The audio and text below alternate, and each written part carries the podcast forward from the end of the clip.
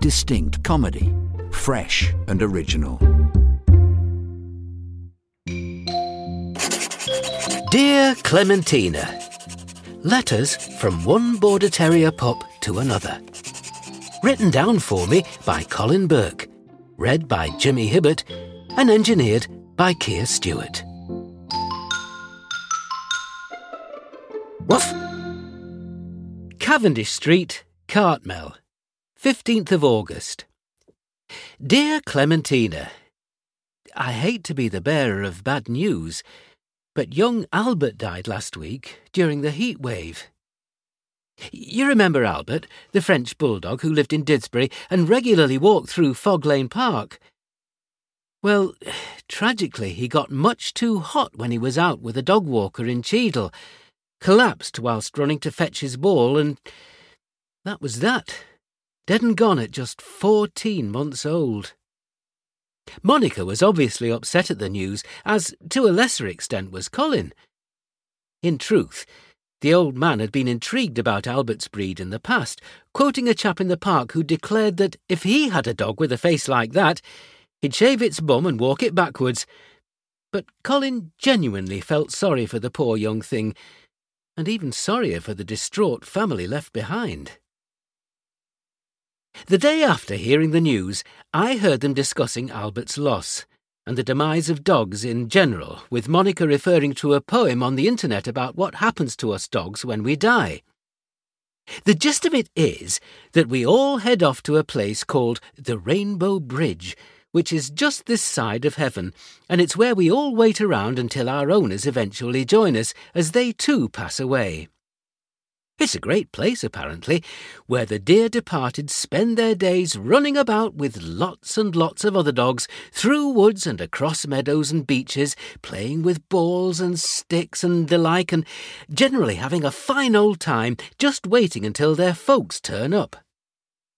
Colin, macho man that he is, was having none of it, took one look at the verse and wrote it off as doggerel, which I think means rubbish, but seemed a very appropriate description of a dog poem to me. Anyway, Monica called his bluff and got him to read it out loud. Well, there he was, reciting it rather sniffily, until he got to the point in the tale where one little dog, who'd been there for a few years, suddenly stops running around with his pals and jerks to a halt standing stock still. Then his ears prick up, and he raises his snout to the wind, sniffs, and. Yes! This is it! He's caught a familiar scent in the air and looks over the meadow to see his beloved owner running with arms outstretched and hurrying towards him.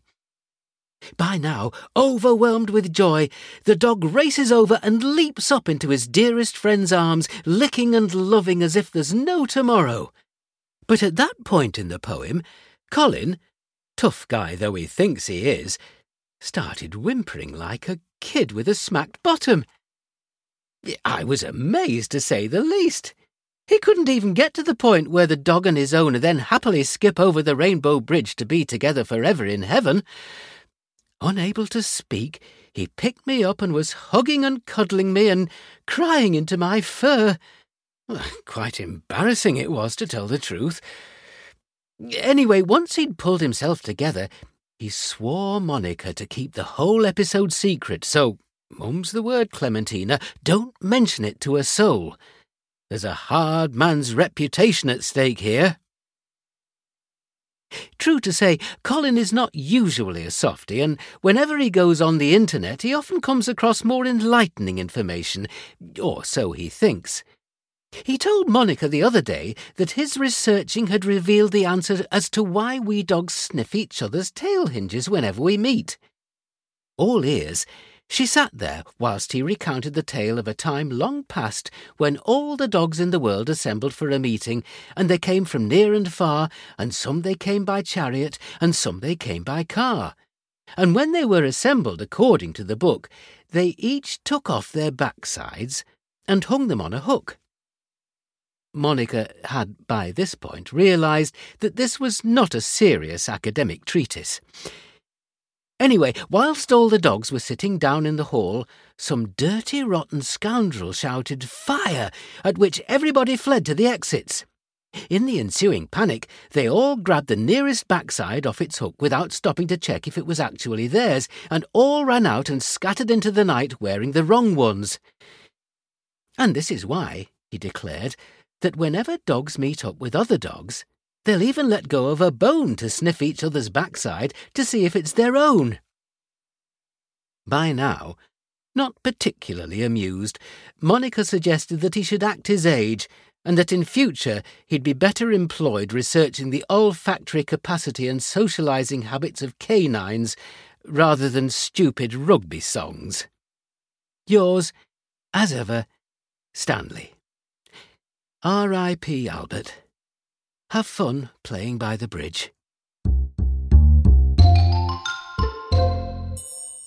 Dear Clementina was written by Colin Burke and performed by Jimmy Hibbert. This programme was a distinct comedy presentation.